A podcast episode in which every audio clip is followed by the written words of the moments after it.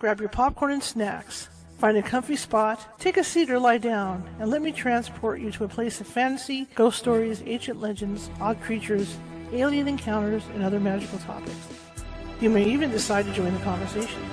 From faraway lands to your own backyard, with a small dash of pixie dust, turn out the lights and open your minds.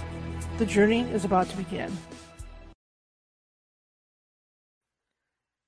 Hey everybody, how's everybody doing? You guys have a great weekend, I hope.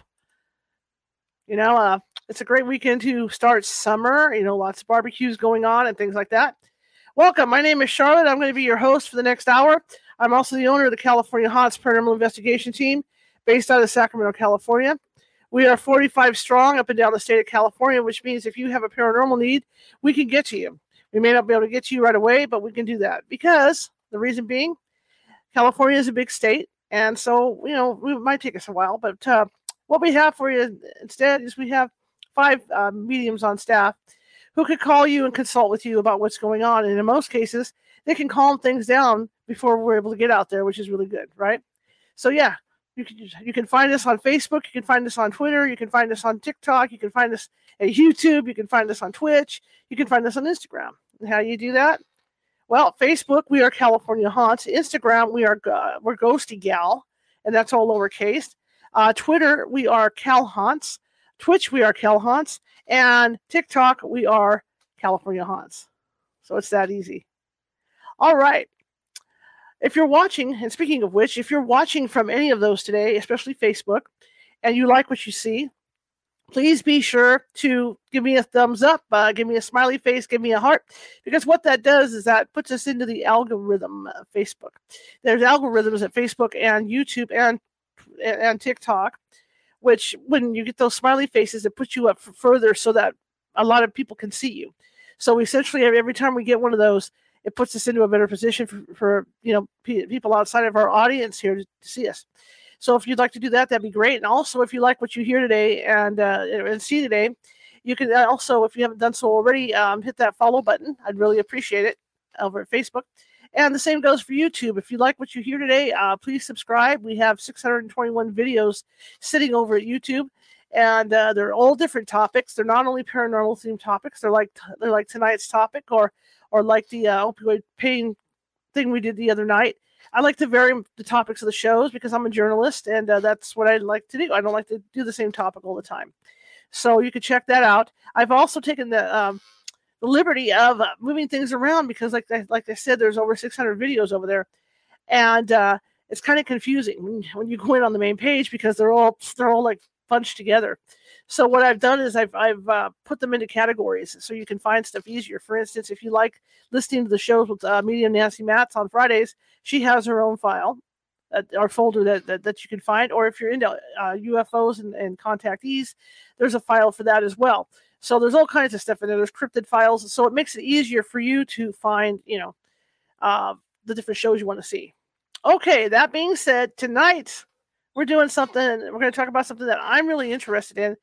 I can remember, I'm a backyard astronomer. I have always had a telescope. My dad, you know, always either had binoculars when I was real tiny as a kid, and then we expanded to a four inch telescope, and then that went to an eight inch telescope, and then I ended up with a twelve inch uh, telescope. And I used to sit out back, and I even had a camera on my twelve inch, so I would make my attempt at taking photos of Jupiter and all the different planets and stuff. And I'm really excited to have this gentleman on, Professor Stephen Kane.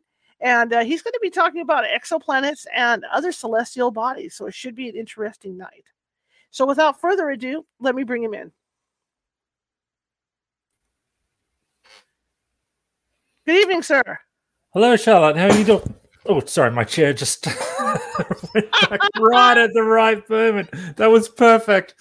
Um, I, I don't think that was paranormal. I don't either. You never know.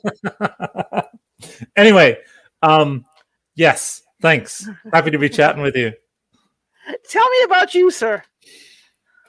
Oh, well, uh, so I'm a professor at University of California. Uh, I've um, I recently crossed a boundary where I've lived longer in the United States than outside the United States. As you can probably tell from my accent, I'm mm-hmm. not native. Um, I grew up in outback Australia, and uh, – where I lived, uh, I had access to spectacular night skies. I used to lie out on my trampoline during the eighties and just stare up at the night sky and, you know, ask a whole bunch of questions about what could be out there. Um, so that's what uh, that's what really inspired me to go on this journey. Uh, and um, it just so happened that when I started grad school in the mid nineties, that's when we started to find planets around other stars. Mm-hmm. Uh, up until then, I'd just been obsessed with the solar system, completely obsessed, and still am. I mean, that's that's what I study now as well. But, I mean, this opportunity to just look at an infinite number of planets and think about those, uh, it's it's it's been a wild ride, shall we say. I mean, the last couple of decades, when you think about it, is I mean, it's I said mid nineties, we're approaching the mid twenty twenties, so that's almost right. thirty years. And well, these past thirty years, what we've accomplished as a civilization, it's pretty extraordinary when you think about it. It is. And when you talk about like growing up in the outback and laying down and looking at the stars, I can I can understand that. I didn't grow up uh, like like like in the woods or anything or in the mountains, but I did. Um, I, I grew up in you know in, in like suburbia. So when I would look up, I would see the, the main stars. You know, where I could say, oh yeah, there's Orion. You know, there's Orion because I, I could pick out the main stars, the Big Dipper. But when I would go up to the mountains, I was totally confused. I would look up and I thought, wow, I can't tell where anything's at. It's not there, where I'm used to it. There, there's an old story about um, from back in the nineties that there was a power outage in L A County, and all of a sudden people could see the night sky in a way they couldn't before. And it precipitated a, an unprecedented amount of calls to nine one one. Because people were just people were freaked out. What is all of that stuff? You know, so uh, I've been I'm in so areas sad. Probably like your outback. I've been in areas where it looks like you could actually reach up and touch the stars. Yeah, well, that you know, that low, you know, I, I I still go to the Southern Hemisphere pretty regularly. I mean, of course, I go back to Australia from time to time, uh, and occasionally I will take an American colleague with me who has never been to the Southern Hemisphere before. And the Southern Hemisphere uh, points more directly at the galactic center. So uh, there's there's a much better view there of, of the Milky Way. And mm-hmm. so if you go there during the Northern Hemisphere summer, which is when the Earth has the best view of the galactic center, it can really it could really freak people out. Like it, when I say I'd take American colleagues with me, I mean astronomers, right? So so right. You'd think they would be used to this, but... Um, uh, no, it can be quite, uh, quite an awe-inspiring thing if you haven't seen that before. Oh, it's breathtaking, absolutely breathtaking. And like I yeah. said, you look up because you're used to like me living where I live, you know, and I'm so used because I, I can find the Pleiades, I can find, you know, I, I can find the occasional galaxy and stuff with my telescope because I, you know, I have one of those telescopes that has the electronics on there, so I just got to punch the little numbers in. But still, I could still find stuff. But when I get up in the mountains, I'm just it just amazes me. It's just, it's, it's just, it's like being in a, um, it's a snow globe. That's what it reminds me of, being in a giant snow globe. Yeah. And it's, uh, it, uh I find it a, a really great moment to just kind of have big picture thoughts, you know, our mm-hmm. place in the universe and how we really are. You know, Carl Sagan, of course, spoke a lot about this pale blue dot that we live on and mm-hmm. um, this island of habitability, which is what I think a lot about. Uh, so, So, yeah, it's uh, it's it's good to think about those things from time to time. Now, what is the difference between an exoplanet and a planet? Uh, well, so a, an exoplanet is a short uh, hand way of saying extrasolar planet. Okay. Uh, and so it, it, it's just kind of a, a nickname that has evolved through time. But um, extrasolar is referring to outside of our solar system in the same way as we would say extraterrestrial mean, means not from Earth. Mm-hmm. So so uh, that that's what an exoplanet is, okay. Just a planet orbiting another star. Okay. Yeah. Now, I grew up with books. I'm not going to say how old I am. I'm old enough. I grew up with the old encyclopedias. I remember around because I, I I I liked to devour books when I was a kid and read, especially about astronomy, you know, on the planets and all this. And I grew up at a time when the encyclopedias would say, "Man will go to the moon." That tells you, you know, yeah. what it was like for me. That was well, the tail end. Before they switched the encyclopedias over, it was real close to that time, you know? Yeah. So I, I, for me, the, and I'm, it sounds like it was the same for you, which is that the, yeah. the, the internet for me was my family's collection of, um, uh, we had the World Book Encyclopedia, you know, those Encyclopedia Britannica, whichever set right, you had. Right, and right. so I would just read a lot of those, but more so I would go to my, my grandmother's house, and she had, had some really old science books, and uh th- th- that's where it would um show the size of Pluto as being bigger than the Earth, you know. It's um and and a, and a lot of really interesting stuff. One of the, because as you may know, one of the things that I study a lot is Venus, mm-hmm. and Venus is really interesting because we didn't understand what the surface of Venus was like until we went there, but prior to that we thought there were animals living there. And so you look at these science books from back in the fifties and the sixties, and they're and they're just incredibly speculative as to what life on our neighboring planet could be like.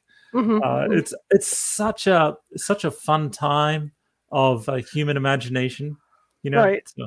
Right. It's amazing how much has changed. Like even the number of planets that we have now, you know, that's all changed from from what I grew up knowing. Yeah, I was I was talking to my students uh, about that recently. I mean, of course, I talk a lot about how many exoplanets were found, which is now uh-huh. more than five thousand, which, wow. like I said, uh, only three decades worth of work. It's pretty incredible.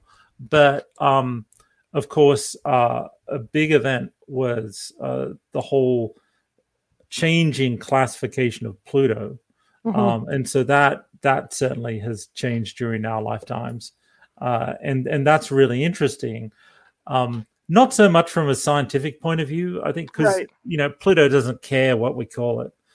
But from a cultural point of view, it's incredibly fascinating because Pluto was the only planet that had been discovered by an American. Mm-hmm. And so it's it's really interesting how ingrained Pluto became as a cultural phenomenon in in the United States, and therefore the backlash that happened when we changed our mind about what to call it. So I find it sad about Saturn now too, you know, the, the news about Saturn and the rings right now, because I mean there's nothing more beautiful to look at through a telescope or fascinating than Saturn, you know, to, to see that with the rings around it. What, you know, as I said, as a, as a professor scientist, what do you think is causing this thing to happen to the rings? Oh, well, so you might need to be specific. There's a oh, lot of sorry. things happening happening okay, okay, with, with, with the rings. But are you talking about the degradation of the yes, rings? Yes, the degradation of the rings. Yeah. I should have been more specific. Sorry. Yes. Yeah. Oh, no, no, no. It's it's it's, it's fine. I, I look at a lot of um, news stories and a lot of publications from my colleagues. And Saturn, of course, and the rings are very mm-hmm. I intensely studied. Um, the, the the rings have a lot of dynamics, and there's always interesting stuff coming about them. But but you know, the the rings of Saturn, um, it's it's interesting because there's still a lot of uh, shall we say disagreement about how old the rings of Saturn are. Some of them, uh, some people claim that the the rings of Saturn are actually as old as the solar system, like four and a half billion years. I find that unlikely, and, and that's just because of what you're talking about, which is that. Uh, The rings like that, they don't last forever. Uh, that's because you, as, as sparsely populated as they are, they they do collide. The, the material collides with each other and kind of grinds itself down to right, dust. Right. Plus, it gets collected onto the moons that are there, mm-hmm. um, and so they do disappear with time. Um, but there's hope because uh, if the rings of Saturn are relatively young, then mm-hmm. that means there's plenty of opportunity to form new ones. And in fact, uh, there's a lot of the speculation is about what is fueling the rings. So mm-hmm. there's uh, cometary impacts, there's uh, there's the moons themselves, which can be crushed by the gravity of Saturn and mm-hmm. form new rings. Mm-hmm. I mean, uh, Uranus also has rings, right? Uh, which, which is which is very very interesting, and and I study those rings a lot as well. And and one thing I I I recently published about is if Jupiter is more massive than all of the other planets combined, how come it doesn't have rings? Right, right. Uh, and so there's there's some good reasons for that uh, because Jupiter gets hit all the time by objects. Uh, we saw that. Um, I don't know if you remember back in I think it was nineteen ninety-four when there was yes. a comet called Shoemaker-Levy hit. And the Hubble Space Telescope had not long been up at the time, and so it pointed at Jupiter. Everything pointed at Jupiter, and we learned a lot. But but all this to say is that Jupiter's been hit. It, it produces new rings, mm-hmm. but around Jupiter they don't last very long, and that's um, because it has the Galilean moons, mm-hmm. uh, which kind of s- sweep all of that up. Uh, Saturn, um, uh, I, I, uh, as you're probably getting from what I'm saying, I'm not too sad about it. For right. one thing, I think this is kind of circle of life stuff, but also because I think th- there'll be more. There'll be more rings. Um, we we we're looking at Saturn at a particular time in its history mm-hmm. when um, its rings are on the decline, which means that there was a time in the past when the rings of Saturn, and this is hard to imagine, would have been even better. And I think that that time will come again. That's true, and I think we're at a point in time, too, where in our lifetime, we're probably not going to see it anyway, so we just enjoy what we have, you know? Yeah, yeah, yeah, yeah. It's the next generations down the line, the Picards, right? They're the ones that are going to see all that stuff. With right. yeah, they'll be actually go there in person and, like, yeah, uh, see, they do samples. The slingshot around Saturn, right? The other thing I was going to bring up is I remember uh, how funny it was in the old science books as well, and I remember one of the, the, the certain things that stick in your head as a kid, and I remember when they were talking about Saturn and how gaseous it is and how, yeah. well, if you took Saturn and put it in the middle of the Atlantic Ocean, it would float. Yes. And I remember as a kid sitting there thinking, that would be really cool. Yeah, well, I don't, I think, you know, you know, sometimes when I talk about that, this is, of course, a reference to the density of Saturn because it's right. It the density is less than one gram, gram per cubic centimeter, which is the density of water. Therefore, it would float. You know? Yeah. So I would love to see the bathtub in which we could conduct that experiment. We certainly wouldn't want to do it on Earth. Like if, as as you suggested, we we put Saturn in the Atlantic Ocean, we'd yeah. all be dead. We'd all be dead. It, it wouldn't be so much as putting Saturn in the Atlantic Ocean as putting the Atlantic Ocean on Saturn. Saturn, right? yeah, so. yeah, that'd be pretty funny. That'd be pretty funny. So, what do you think? You know, as you look at the universe from your perspective, because I know I've always followed Carl Sagan. I followed uh, Jack Horkheimer. You know, because the P B S thing, the Keep Looking Up thing, I would see. Do you, what changes have you seen? You know, because we're talking about like Saturn's rings right now. And yeah. you know the exoplanets. What changes have you seen on on on on all the on the planets in our solar system as opposed you know now as opposed to what it was before? Right. Yeah. It's um uh, the example I gave earlier. I mean that was uh, about Venus and about how right. during the during the uh, early sixties in particular, um, there were a lot of people speculating and and. By the way, part of, part of the reason that was the case for Venus is because it has this thick layer of clouds. Uh, mm-hmm. So it just made people's imagination go nuts. That was not the case with Mars. Um, Mars, where it was speculated that there could be life on the surface, not just life, but intelligent life, mm-hmm. because of the canals that Percival Lowell thought he saw in mm-hmm. the late nineteenth century. Um, we very quickly figured out that that was not caused by an intelligent civilization because we could see the surface of Mars through telescopes. It's got a very thin atmosphere. We could just see it.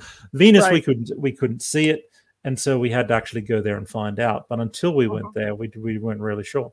Uh, and so there's a lot of things like that that I've seen through through through my lifetime where it's it's it's these deep mysteries that we don't know unless we actually conduct the experiment that that, that uh, I I think have been really, really cool. Um, and so uh, uh, things like looking for evidence of past water on Mars, I think that that continues to be uh, a, a mystifying thing, which is pretty amazing. Uh, and uh, um, as I mentioned, I, I study Venus a lot. Sure. And uh, one of the recent discoveries we had for Venus is that it's still volcanically active, which we wow. also weren't sure about. So, and that's important because it means if it's volcanically active, it's geologically active, mm-hmm. which means that there's all kinds of uh, interesting geology at the surface going on, which relates to whether it could have passed, uh, in the past, been habitable like Earth and had liquid water oceans. Um, so, uh, so you know, uh, I, I think a lot of the big discoveries have been uh, from outside of our solar system, finding five thousand planets. And as that relates to our solar system, what that sure. has really done is it's answered this fundamental question, is our solar system normal or not? Mm-hmm. Because our solar system has four rocky planets close in and four giant planets further out. Mm-hmm. And and because that's all we knew, we thought that's maybe that's normal. And it's not. It's not normal. Um, it, our solar system is really, really weird. And that, to me, is a fundamental thing to, to figure out why that's the case. Because especially when it comes to talking about life, you know, because when we talk about life has evolved on Earth and what are the reasons behind that? And it's mm-hmm. very easy to be anthropic about that and say, well, here are all the unique features of Earth, right? So Earth is a certain distance from the sun. It has a large moon. Um, and there are many things that you can look at, like the Earth's magnetic field even, and say, you know, is that important? But even beyond the Earth, we can look at things like, we have a giant planet called Jupiter, which, as we were discussing earlier, gets hit occasionally. And when Jupiter gets hit, it could mean that it rescued Earth from being hit. So it, it kind of, you know, it, it was like this absorber of a potential impactor that may have caused an extinction event.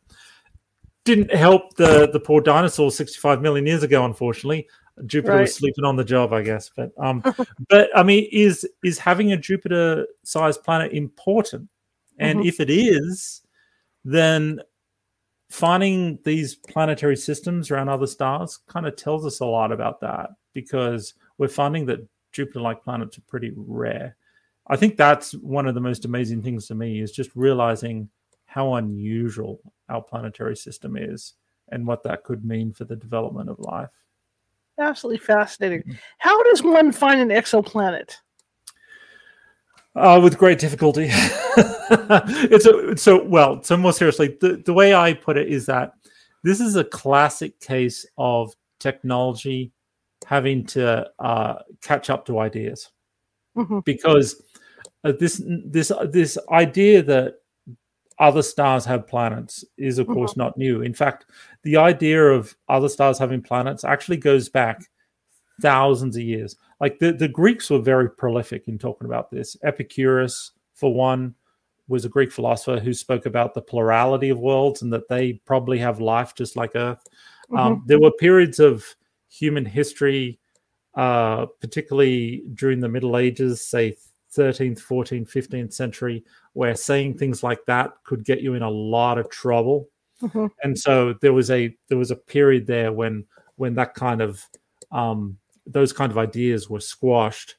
But then after that, uh, in in the last couple of hundred years, uh, people were thinking about this a lot, as well as how could we actually do this? How could we verify it?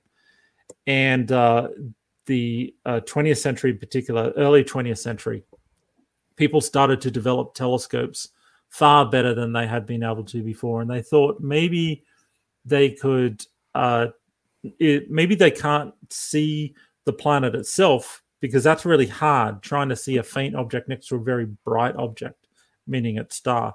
But mm-hmm. maybe they can in, infer its existence indirectly by observing the effect the planet has on the star.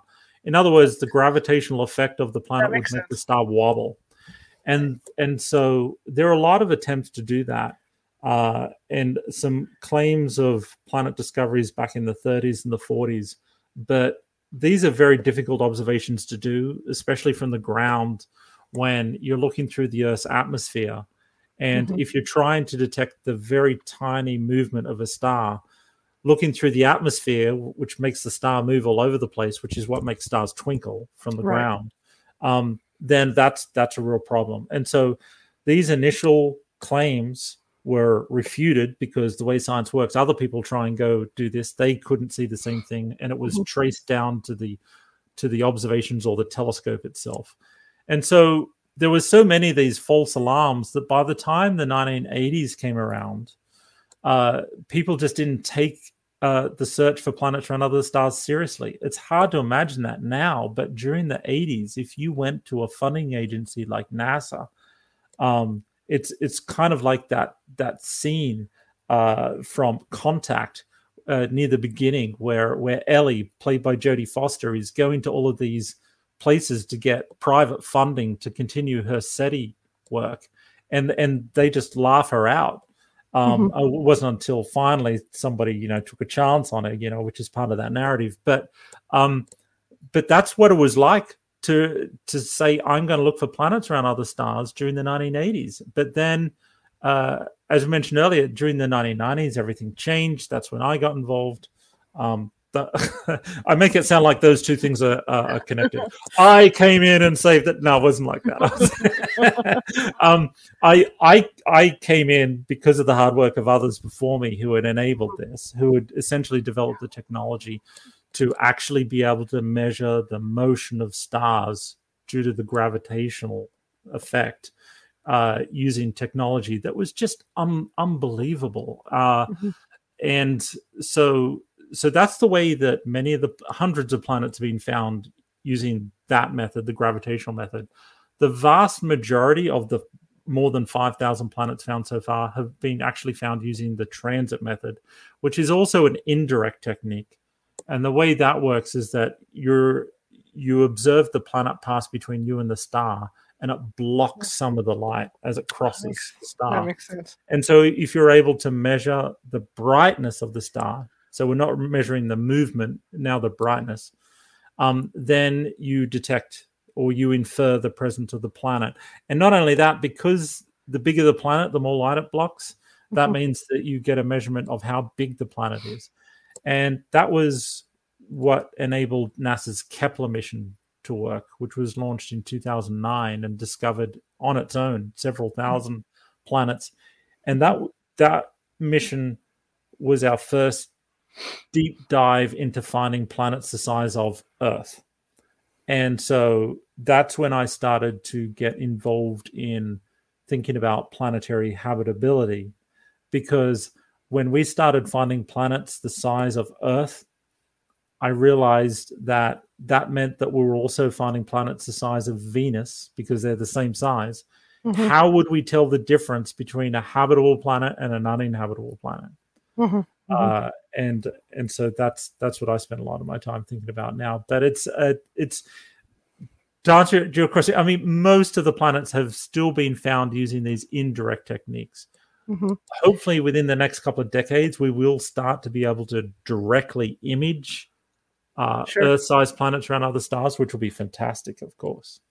Well, um, that's something people don't realize when you talk about the Earth's atmosphere, is how really unstable it is. Now, people that are, uh, have telescopes like I do, we get it. I mean, you're sitting there watching something and it's bouncing around. It's hard to keep a track on stuff unless you have a telescope that can track that stuff, which I do at this point. But Um, yeah. It's really hard. And then the other thing people don't realize is the first thing you learn as a backyard astronomer is when you're looking up, even with binoculars, there's a difference between what a star and a planet looks like when you're looking up. You can tell the difference because a star is always a pinpoint of light, no matter how you look at it, and a planet's always going to be round. Yeah, but it's just that you have to train your eye to look for that stuff. And I can't imagine how difficult it would be with the telescopes. I mean, you guys deal with some real nice telescopes like Palomar and all those places. But I can't imagine how difficult it would be to have to look, like you say, behind the stars and around the stars to find these more fainter planets. Yeah, yeah, it's it's a really hard problem to to solve, and uh, and, and you're absolutely right about the effect of the atmosphere. I mean, that's the analogy that's always made, is that if it's same as looking at an object at the bottom of the pool, you know, and it kind of just goes all over because of the turbulence of the water. Right. Um, If for the for the big telescopes uh, like Palomar and like Keck, we do use something called adaptive optics, which essentially shoots a laser into the atmosphere. I mean, it's it's a really incredible technology that we're able to shoot a laser into the sky and then use that to monitor the turbulence in the Earth's atmosphere in real time and mm-hmm. and correct for it. Uh, so so that does a pretty good job. But, of course, there's no substitute for going to space, which is right. you know, with the, the NASA Kepler mission, uh, to be able to measure the brightness of these stars to discover Earth-sized planets. It really needed very, very stable conditions, which we're just not able to do for, for, from the ground. But, but yeah, you, you, you're right. A lot of people don't realize um, uh, what we can and cannot do from the ground. Right. And, and, you know, one thing I say to, I, you know, I, I gave a talk a couple of weeks ago where I, I asked people to raise their hands if they have seen uh, Venus in the night sky. And only about a, a quarter of the people raised their hands. And I, huh. and I said, to those of you who didn't raise your hands, I have very good news for you. You're wrong.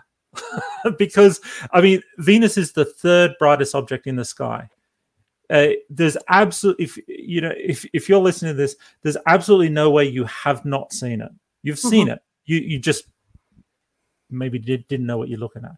It's very, uh, and by the way, it's very high in the sky at the moment. Mm-hmm. Um, uh, it's uh, seven p.m. in California now, uh, like right. about an hour from now. If right. people go outside and look west, they'll see this bright star uh, uh, above the horizon, except it's not a star, it's our twin planet. Uh, and, you know, I, I'm sure you've been doing this for many years, and you just kind of, you you look for the objects that aren't twinkling, but also you you learn where the ecliptic is, right, the, the right. plane of the solar system, and you just kind of look along there. And, yeah. and you know, guys, also there's a lot of cool software out there that you can download for your cell phone that's free. Oh, cheating, cheating. You can cheat. It shows you what's over your head, you know, and you're like, oh, yeah, you know. It's so funny. Yeah, like uh, my my grad students, when we'll be outside and we'll be do, doing some stargazing, and they'll pull their phone out and they'll have their they'll, they'll have their app out, you know, like, oh, yeah, that's that's that. Yeah. And, you know, after having spent my teenage years memorizing star maps, I'm just right. shaking my head at these. I agree Gen, with that. Gen Z. uh-uh.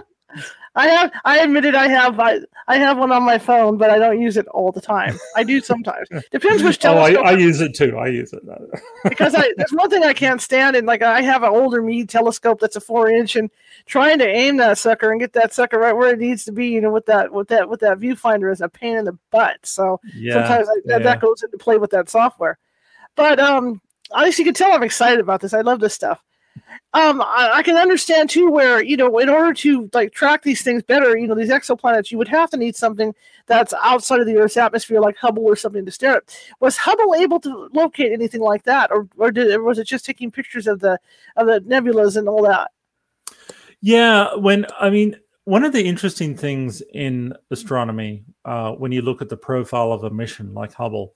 Uh, mm-hmm. The thing to thing to realize is that by the time a mission is launched, it's mm-hmm. already been decades in the making, especially a flagship mission mm-hmm. like Hubble and like uh, James Webb.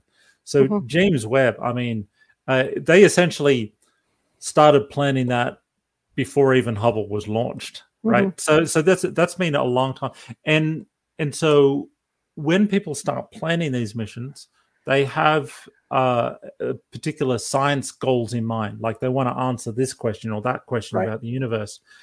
And uh, and so science doesn't stay still, you know, and it changes. And so uh, James Webb uh, evolved a lot during the discovery of exoplanets in order to be useful for that. Now, right. now Hubble preceded all of that. Right. Uh, when Hubble was launched, we didn't know of any planets around other stars, or at least not a, not hadn't been confirmed around any any planets. Oh, sorry, any stars like the sun. Um, that. Came in the mid nineties. Mm-hmm. Uh, and so Hubble was really designed to do very faint, deep sky kind of work. And that means galaxies, extragalactic, you know, cosmology. That and that. Right. And, and and it did some fantastic uh, work on that. Some of the earliest uh, famous images from Hubble uh, are called the Hubble Deep Field. Mm-hmm. Uh, and uh, if you're not f- familiar with that, you should uh, for, for your listeners they, they should check it out. There's there's the Hubble Deep Field, and then later on I they did what I think I believe it's called the Ultra Deep Fields. You know, and essentially that means just taking Hubble and staring at a patch of sky that otherwise just looks like black space. Right. But then you do this long exposure with Hubble, and it turns out it's full of galaxies, uh, which is incredible. But um, so it, it, that's what it was designed for. So now when exoplanets came along, uh, and particularly when we started discovering planets using the transit method, which is just measuring the brightness, right? Then Hubble sense. became a really useful uh, resource for following up on these planet discoveries. Uh, because it was designed for these deep uh, narrow field kind of work. Mm-hmm. It wasn't really designed to do wide field surveys. And so uh, it, it, Hubble has never really been used to discover planets, but mm-hmm. it has been extremely valuable in doing follow-up work on planets we have discovered to to get better measurements of the transit so we can get a better estimate of the radius of the planet, and even to do some atmospheric work as the planet passes between us and the star, and as the light passes through the atmosphere on its way to us, we see absorption features. And so uh, so uh, it's that, that's been the case with a lot of these missions that mm-hmm. uh, that we've kind of had to shoehorn in the science right um, after their launch, just because the science has, has changed so much. That was my next question now, because, you know, over the years, uh, uh, like growing up, you know, with all those books, uh, there was speculation about what Venus is made out of, you know, what what what, what Saturn is and all this. Now, in the case of these deep, deep, deep sky exoplanets, how are you guys able to come up with a conjecture of, of, of what their atmosphere and stuff's like? Yeah, that's that's that's kind of the era in which we now find ourselves, um, due largely to the the James Webb Space Telescope, um, mm-hmm. and we've been waiting for this for, for a long time. Uh, and what I mean by that is, in the early two thousands, soon after we started discovering planets using the transit method, it was very quickly realized that there's a lot of different ways in which we can exploit the data from a transiting planet. And mm-hmm. one of the one of the most important ways is the the way I just mentioned, which is that as as the planet is crossing the disk of the star, the light from the star passes through the essentially the limb of of the planet, which is the the, the very thin atmosphere on its way to us, and then you get absorption of light at certain wavelengths. Mm-hmm. And um and that's that's really, really hard to do. That's another one of these things where if you try and do that from the ground, Uh, then it's it's a huge problem, but for a different reason than we mentioned before. Because when we were talking about trying to do ground-based observing before, we were talking about the effect of the turbulence of the Earth's atmosphere. Right. The other problem of the Earth's atmosphere is that it absorbs certain wavelengths. Uh, we we call these um, uh, atmospheric windows, uh, and this is particularly true in the infrared. Uh, in in infrared and the ultraviolet. And of course, this is something we can all be very thankful for, because uh, the absorbing effect of, say, ozone for ultraviolet is, you know, if it wasn't for that, I mean, they, this was what happened during the eighties with the hole in the ozone layer in the Southern Hemisphere, and and uh, and the poor old Aussies, you know, got the brunt of that because we saw a rise in skin cancer rates, um, and so we had to fix that. So. So these um, parts of wavelength space where the Earth's atmosphere is opaque is for our benefit. We have we have evolved to uh, uh, into that kind of space. Um, but if you're trying to be an astronomer and observe at those wavelengths, it's a problem because it means that you're blind at some wavelengths because the Earth's atmosphere is absorbing it all. And this is particularly true when we're trying to measure uh, the atmospheres of planets around other stars, because we get our most useful information often at near infrared and infrared wavelengths that are just mm-hmm. completely absorbed or largely absorbed by the Earth's atmosphere. And so we did some early work with uh, another important telescope called the Spitzer Space Telescope, which is mm-hmm. kind of like the Hubble. A lot, far few people know about Spitzer, mm-hmm. uh, and I, I think there's a number of reasons for that. Um, uh, Hubble, uh, because it observes in the optical, it's able to produce these glorious images, which are which which the public love for very good reason. Spitzer observes the, mostly in the infrared, and so the pictures. Um, Uh, in my opinion, equally beautiful, but far less uh, easy to explain to the public. Uh, mm-hmm. And plus, it didn't orbit the Earth. The, the the Spitzer Space Telescope was in what's called an Earth trailing orbit. It followed the uh, Earth around the sun. And that's because it's an infrared space telescope. You don't want this giant radiator, which is the Earth, right. um, messing up your observations. So you had to have it far away. Um, and so uh, we...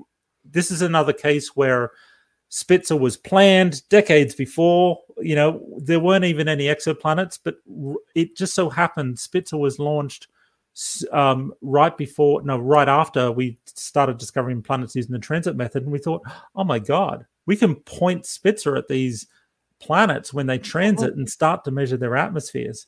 Mm-hmm. Now, because it wasn't designed for that, we did the best we could, and we got some interesting measurements. But what we really wanted to do is we want to do this work of how do you tell the difference between Earth and Venus, you know, like terrestrial planets, things that right. were discovered by Kepler. And uh, and that really required James Webb. And so that's what we're doing now. A lot of the time that's spent, because um, it's, it's it's hard to believe, but Webb has been uh, up for eighteen months now. I believe it was wow. in uh, Christmas. I was launched. Was I think it was launched uh, Christmas morning mm-hmm. uh, of uh, twenty twenty-one, and uh, and then it was uh, made its way safely to the Lagrange point, where it looks, it's about a million miles from the Earth, uh, further from the Sun, and uh, and it, so it's been observing for well over a year now. Uh, and a lot of that time has been spent on exoplanets and their atmospheres, mm-hmm. uh, and so uh, and so it'll be interesting over the over the coming years to see what we get. We've already had some pretty interesting results, which I can talk about. But um, sure. uh, but yeah, that that that's how we're doing it uh, with with James Webb. Before we get to your results, because I, I do want to hear those. My next question is, how far is the nearest exoplanet from us? And how long would it take to get there by standard, uh, you know, satellite or whatever? Yeah, you know, um, it's it's funny you ask that, because that is, I would say that's the number one question I'm always asked by the media when mm-hmm. we have the uh, exoplanet discoveries is how far away is it? And, you know, especially if we're talking about a planet, like a rocky planet that's in the habitable zone. Mm-hmm. And um, it, the implication can be, uh, or the subtext of the question can be, when can I pack my bags and go there? You know, it's like, but but I uh, I kind of pessimis- pessimistically point out that at least at this part of human history, mm-hmm. all stars are at infinity. So it doesn't okay. matter whether it's like five light years away or a thousand light years away. To all intents and purposes, to a civilization that hasn't made it beyond the Earth's moon, mm-hmm. it's at infinity. Right? But to answer your question, um, the nearest exoplanet, we, we are now aware of what is by definition the nearest exoplanet and always will be, mm-hmm. because it orbits the nearest star, which is Proxima Centauri. And that's four point two two light years away. Okay. Uh, okay. And that, it just so happens that that planet, um, it's probably rocky. We're not sure. Mm-hmm. Proxima Centauri, as you may know, is a, is a small M-dwarf star, so mm-hmm. much cooler than the Sun, and it is in the habitable zone of it of Proxima Centauri, uh, and and so the, the, there's a lot to speculate about there, right? Like you know, but but but buyer beware, because you know we speculated a lot about life on the surface right. of Venus in the early right. sixties, and look how that turned right. out. So. I also think a lot of that comes from, you know, with, with the press asking these questions like this, from what's been going on, you know, from, from Voyager, from, from, you know, from, from Viking, from Magellan. You know what I mean? I think that's where yeah. a lot of that's come from, because I mean, we touched, we, we, we literally touched down on Mars. You yeah. know, that's what people are thinking. Hey, are we able now with the technology that we have to go farther and touch down on these exoplanets? And I, I know the technology is not there yet because they're so far away, obviously. Yeah, yeah, yeah, and and and just piece of trivia: our our first soft landing on mm-hmm. the surface of another planet was in nineteen seventy, and cool. that was one of the Venera landers that landed on Venus. And our first picture from the surface of another planet was in nineteen seventy-five. That was also a Venera lander, also on Venus. They were, I mean, before we sent before we sent Viking to to Mars. Mm-hmm. The United States and Soviet Russia were obsessed with Venus. So it's a really interesting. They, they were dumping all kinds of stuff on there. It's pretty amazing. All right, so let's talk about what you mentioned earlier. Tell me, you know, what, what you guys have, have already discovered about these exoplanets. Yeah, so um, the, it's just being the first year of uh, results that have come out so far. Mm-hmm. But uh, there's already been some some pretty interesting things. One is that uh, we have detected carbon dioxide on another planet. Now, caveat to that, that is a gas giant planet, so it's not a terrestrial planet. But mm-hmm. but that's important because it shows that that we can quite, I was going to say easily, that I, I, I don't want to tr- trivialize the, the observations, but but but right. James Webb is an extremely powerful tool. Um, but but the signature of carbon dioxide was extremely obvious in those data. Uh, and, and so that that's good that we can do that. Mm-hmm. Uh, when it comes to terrestrial planets, one of the most studied systems is the TRAPPIST one system.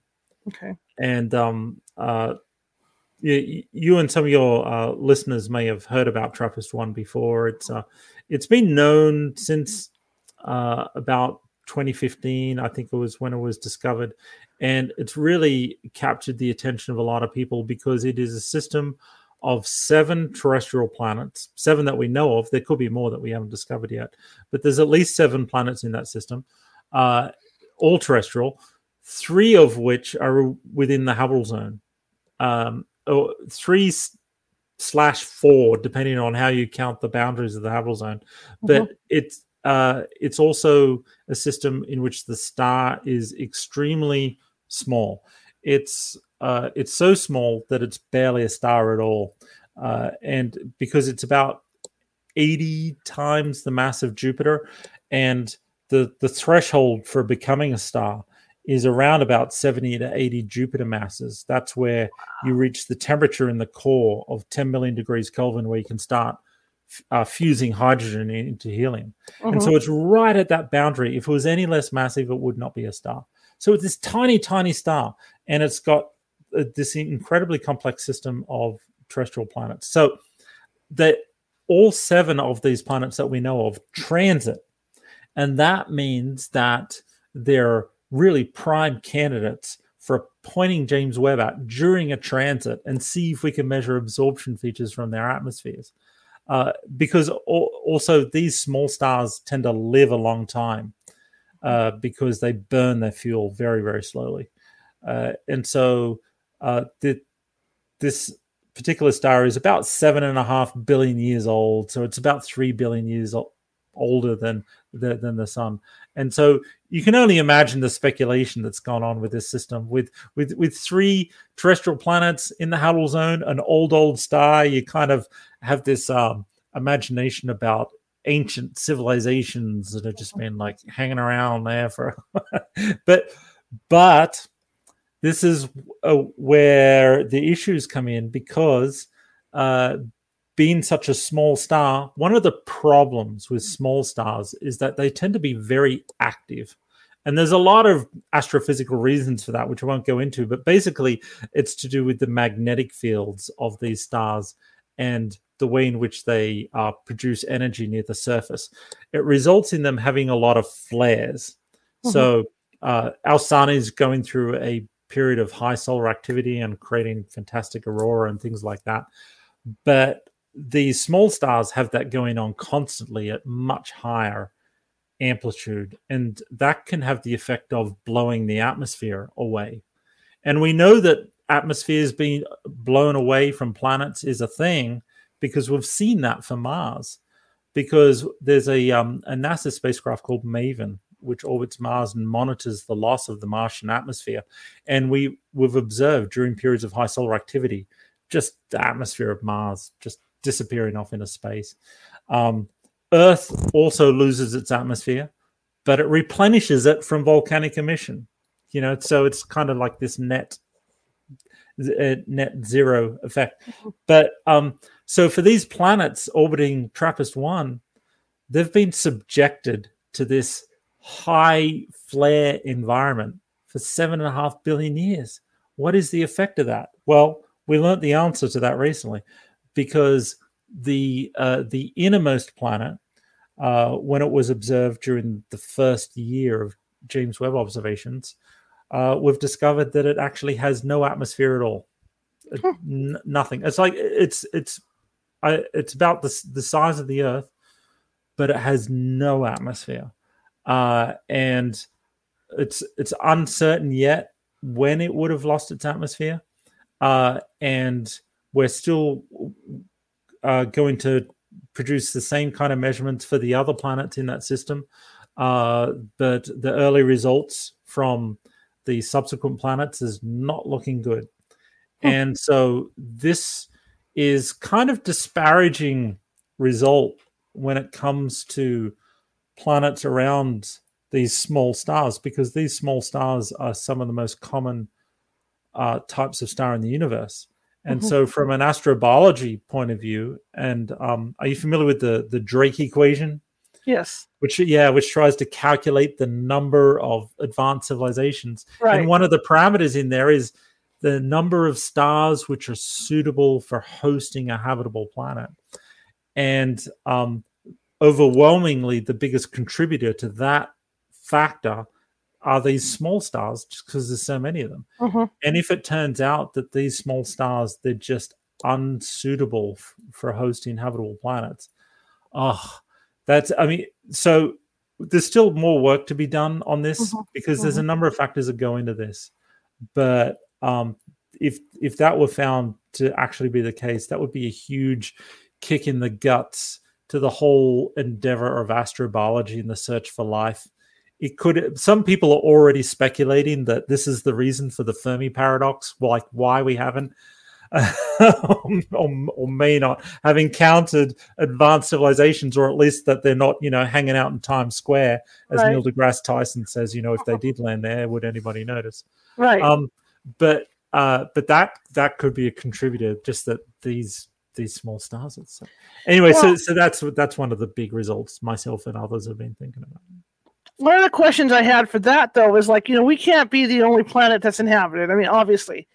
So when you guys, are, when you when the scientists are looking for stuff, are they measuring it according to life here on Earth? See, the, the, this is what my perplexing thing is, because this, these other societies may not have to survive like we have to survive. They they, they would have a different air environment and everything. Yeah, you know, I've been talking to my colleagues a lot uh, about this um, because uh, there's a there's a whole resurgence of uh, of the field of searching for technosignatures, mm-hmm. uh, and, and as as you may be aware, there's, there's there's biosignatures in which we're we're measuring the composition of an atmosphere and looking for signs of chemical disequilibrium. Mm-hmm. Which might be evidence of, of biological activities, such as if you have molecular oxygen along with methane, which uh, very quickly react with each other. And so the methane right. preferentially would, would, would be removed, and then you'd end up with carbon dioxide and water. Um, mm-hmm. uh, uh, but that that's just like biology at the surface, which which would be the case for the vast majority of Earth's history thus far. Right, uh, you know, it doesn't doesn't require any any advanced civilization that can broadcast across space. Well, the, the some of my colleagues look for technosignatures. They're looking for megastructures or or evidence of of night like uh, night lights on the night side of a planet. You know, all all, mm-hmm, the, mm-hmm. all kinds of interesting ideas. The big difference between these two efforts is that biosignatures. Even biosignatures on its own is is extremely difficult because, like you said, uh, we it's extremely difficult to separate yourself from an Earth-centric yeah. viewpoint, which is this is how we know how life worked on Earth, mm-hmm. uh, and so this is what we're going to look for for elsewhere, mm-hmm. which, which is fine. But I mean, we we shouldn't um, box ourselves in, and it's mm-hmm. it's really hard not to. Um, and there are people who try and look for all the possible chemical reactions, you know, the full parameter space, much of which may not have ever happened on Earth. Right, right. But they, they they try and think about the the other possibilities. Um, some people even say, uh, we don't really know what we're looking for, but we'll know it when we see it. Mm-hmm. I, I, I'm not convinced that's true either. I, I think many times we'll we'll see evidence for life, but we won't even really recognize it. But but that's that's the case for biosignatures, where you all you're trying to do is do a traceability matrix of all the possible chemical reactions and, and the biochemical reactions.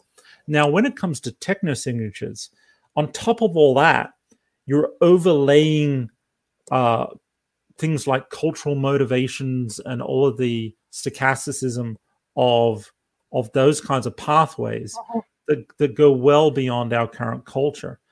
And I think that's that's uh, many times more difficult to predict what the motivational uh, and, and cultural reasons would be for an advanced civilization to to uh, do wh- whatever it's doing. Now, a lot of the stuff that's been written about this has uh, been within the context of energy consumption, mm-hmm. uh, which is uh, the which is the premise behind the Kardashev scale. Uh, a, a type one civilization utilizes all the energy from the planet.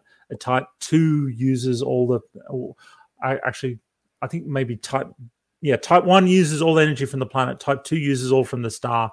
Um, type three can use all the energy from uh, from uh, from its galaxy. But it's this requirement of energy in order to sustain whatever it is, like whether it be the biology, whether it be the society, all of these things require energy. And so provided that, you know, in the same way, when we talk about life, there tends to be a mantra of follow the water. Right. Um, which, you know, we can we can discuss about whether whether that's the right approach either, because once again, that's Earth-centric way of looking at it. Right. But but when it comes to advanced civilizations, uh, there can be a premise of follow the energy. Mm-hmm. Uh, which, which may be okay, but it's still extremely broad, mm-hmm. and um, and, and yeah, I, I think it's a really, really difficult problem to solve. Well, you know, even here on Earth, let's think about that through the history of the Earth. There's us that live in the cities, and there's the people like the Navajo and the people, the the um, the Aborigines that live out in the outback in the desert. And they survive just fine on however they're doing it. If we from the city went out there to do that, uh, you know, just all of a sudden all that was all our stuff was taken away. There'd be a lot of people that, that weren't so good. You know what I mean? So I so I think that's part of it, because with these with these other outlying planets, they're surviving based on whatever their environment is. Right. Yeah. Yeah. Yeah. Uh, it, it that that's true. That um that uh one of the tenets, of course, of natural selection is adaptation mm-hmm. to the environment. Yep, it has to it has to adapt to the, because that's what you're given. You got to mm-hmm. find find that pathway within that environment. Mm-hmm. Um, it's it's just uh, trying to understand what are the boundaries. So provided that the boundaries of your environment don't move too far to the left or too far to the right, right. you can get away with that, even it's if if it's in an extremophile sense. Um, But it's really hard to know what, what the boundaries are, right? And depending right. on the bio- biological pathways, right? You know, I mean, there, there's you can you can start with, and some sometimes my conversation with my colleagues goes this way uh, because you you can get disagreement on so many of these issues. Mm-hmm. But, but the, so then you'll start, okay, where can we agree that life couldn't exist? All right, let's start with the surface of the sun, right? or, or, or something like that. Like, let's just get somewhere we agree and then talk from there. Um, right. But it's but it's interesting how, how quickly you can uh, find um, things that or pathways that other people may not have thought of. So what's next for you? Uh, well, so... Um, uh, As I, as I mentioned, I, I what, what I tend to do is I'm thinking about uh, what are the processes that result in a pla- planet turning out like Earth. Uh, that is the long-term sustainability of temperatures that allow for surface liquid water oceans uh-huh. where you can have biochemistry occur. And I look at Venus as a counterpoint to that. Okay, so that's a case where it went wrong. Uh-huh. And... Um, And I look at all the various factors for a planet, meaning the uh, the size, the mass, the distance from the star, meaning the energy received at the top of the atmosphere, the magnetic field, whether it has a moon, and uh, other things that I mentioned, like the effect of other planets in the system. You know, uh-huh. you, you can you can literally list out hundreds of things uh-huh. that can influence the evolution of a planet through time. Then the challenge is to rank those. You know, which is the most important to which is the least important, um, because uh, you can think of uh, something like the tilt of the Earth's axis. Right. Is is, is that uh, and, and that's controlling the seasons. But but like you said, there's there's still evolutionary pathways that mm-hmm. would adapt to those different seasonal changes. And so is that a uh, an important effect, or is it more of a minor effect? And so mm-hmm. yeah, so what I've been um uh been working on is that, and and in order to do that properly, I'm trying to learn more about Venus, because we know very little about Venus. Right. And if Venus was once like Earth, like it had surface, liquid, water, oceans, and that's pretty profound, because it could mean that, say, two billion years ago, we had two planets that looked, well, really like twins. Right. Um, and, uh, and, and that might be good news in the search for life, in showing that having surface, liquid, water is is is maybe more common than we thought, but mm-hmm. also a warning in the sense that if you have it, you can also lose it. Right, right. Which is which is which is what the purpose of Venus might be, is a warning to all of us. Um, and so I'm I'm on the science team for uh, some of the new NASA missions that are going back to Venus to try and uh, solve some of these. these Fantastic. Kinds of- How can people find you, sir? Uh, well, they can uh, find me on Twitter. I have a, a, a Twitter handle called Exocytherean. Um, uh, for those of you who, who know your um, mythology, uh, you you might recognize the word Cytherean. That's C Y T H E R E A N. That means pertaining to the planet Venus. And so Exocytherean obviously is a reference to my search for Um, other Venuses. Um, and they can also uh, find stephen kane dot net is, is my main website where, where uh-huh. they can look me up. All right. Thank you so much for coming on. This was fantastic. Oh, it was my pleasure. It was a lot of fun. Oh, my gosh. I'd love to get you on again to talk more about this. This is crazy. I, I sure, could go for hours on this subject. Me too. All right, sir. Well, thank you so much for being on, and it, it, it was a treat. All right. And I Thanks a lot. I will definitely be in touch with you again, okay? All right, great. All right, all right. Thank you, sir. Have a good all one. Right. My mouse. There we go. Wow, that was so much fun talking to him. I hope you guys learned a lot, because I did too. I was absolutely fascinated. I, I could pick this man's brains for hours. I, you know, it's just it's just incredible. Tomorrow we're shifting gears a little bit, and we're going to be talking with uh, Jeffrey Danilick about the about Atlantis. So we're going there, there's some, some new information about Atlantis that's been coming out recently, and he happens to have it. So we're going to be discussing that with him tomorrow, and that'll be our usual time right now, six thirty p.m. Pacific. All right. Okay. If you like the show, share it with five people. If you hated the show, share it with five of your enemies. We are equal opportunity here at California Haunts Radio, and we're just simply trying to get the word out about our little old show. So if you could do that, uh, help me out a little bit, that'd be great. Again, if you're watching from Facebook and you like what you saw tonight, please be sure to hit that follow button. Give us some thumbs up, some smileys. That would be great. If you're watching from YouTube, you like what you hear tonight and saw, give me some smileys and some thumbs up and all that good stuff. And again, if you haven't subscribed, please do so already. I've got some contact information for him to show before the before I close this out tonight, but I want to thank everybody for coming, and I, I really, really appreciate it. Be sure to visit the YouTube page. Everything we've done for the last three years is sitting over there, and we're going to get the website back up and running as well. Had some technical difficulties with that, so that'll be this week sometime. And for the Patreon fans, it's finally happening. I keep saying it's happening, it's happening. The uh, interview with Gina Rock, Tinkerbell, is going to be up on Patreon tomorrow. I'm going to have that up for you guys to see tomorrow, and it's a really, really cool interview with lots of photos of her, and it, uh, it covers all her life. You know, so I, I think you're going to find that interesting. She's a fascinating lady to talk to. Anyway, I want to say goodnight, and I will see you guys tomorrow night. I mean, tomorrow. So let me go ahead and uh, give you his contact information, and uh, we can go from there. Okay, the websites are astro dot u c r dot e d u. Forward slash members, forward slash faculty, forward slash Kane. Okay, and then you've got a uh, the, you got the other one that uh, that flashed up too. It was too fast.